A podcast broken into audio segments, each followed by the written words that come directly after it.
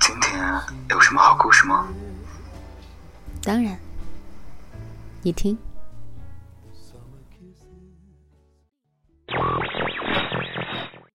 嘿小耳朵们欢迎来到桃子的小屋。小的时候觉得死亡离我们很远。那都是电视上的催泪情节。随着我们渐渐长大，我们不得已的要面临很多家人的生老病死，所以今日份的故事就和家人有关，和生死有关。亲人的存在，常常以告别的方式提醒我们。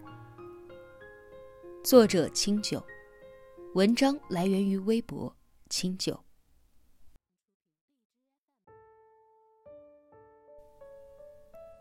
外婆死了，我从小就跟爸妈去了外地，回老家的机会屈指可数，见外婆也不过是幼儿时的一两面。一直以来，外婆与我，不过是小学写作文时，用来编撰感人情节、博取高分的一个想象中的亲人。说实话。当我得知这个消息的时候，心里并没有太大的波动。下葬前一天，我妈才请到假，匆忙买了机票赶回去。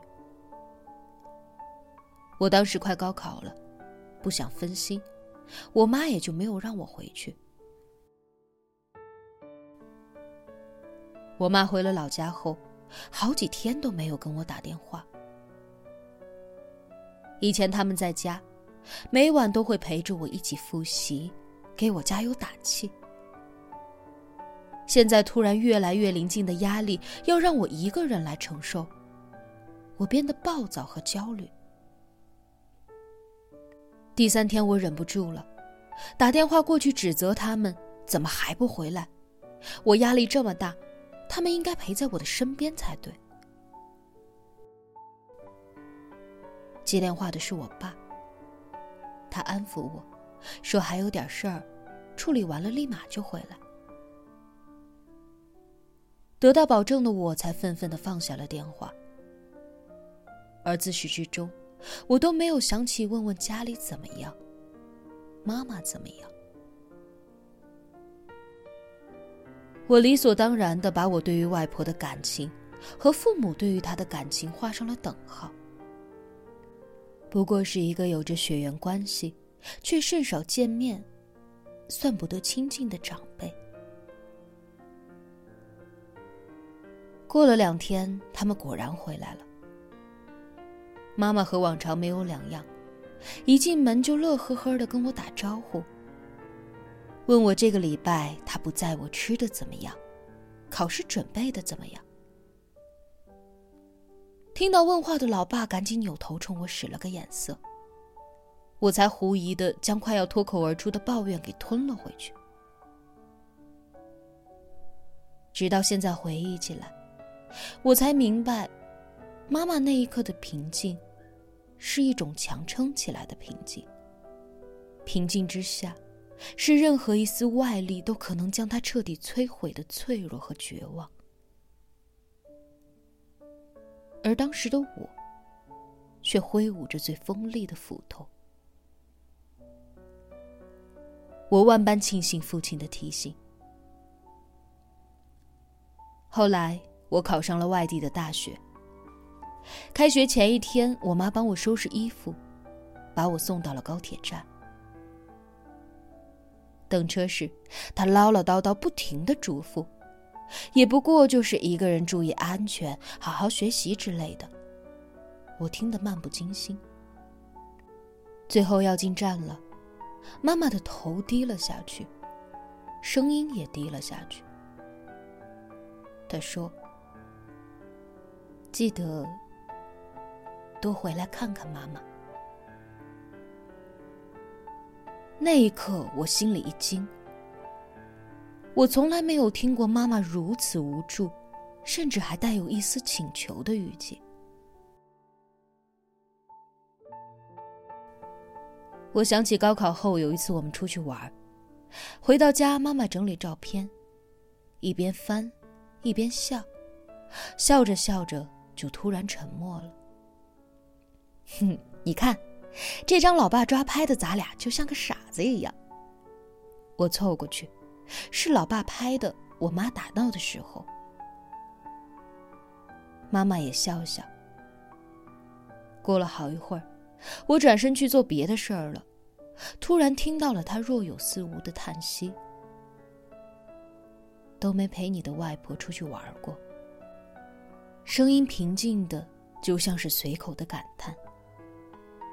就如同我跟同学说，都没考过年级第一，都没去过海南。我当时觉得不过就是随口一说，就没有回应。记得多回来看看妈妈。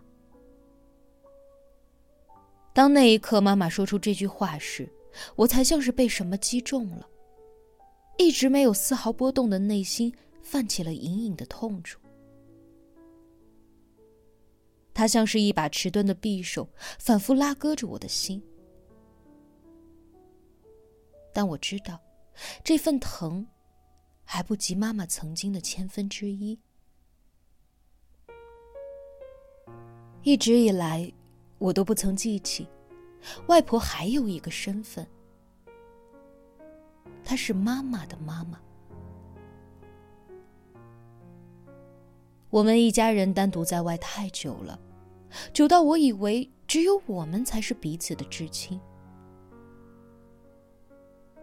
可我忘了，我参与的只是父母二十多岁之后的人生。他们曾经和另外的两个老人，才是彼此的至亲。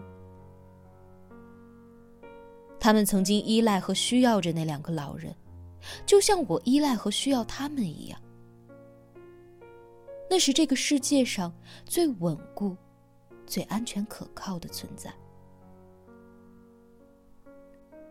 而那个初夏的夜晚，不是我没有外婆了，是妈妈没有妈妈了。妈妈失去了她在这个世界上最稳固、最安全可靠的存在，他再也没有办法在需要安慰和鼓励的时候，像我一样随手打个电话，去要求关心和陪伴。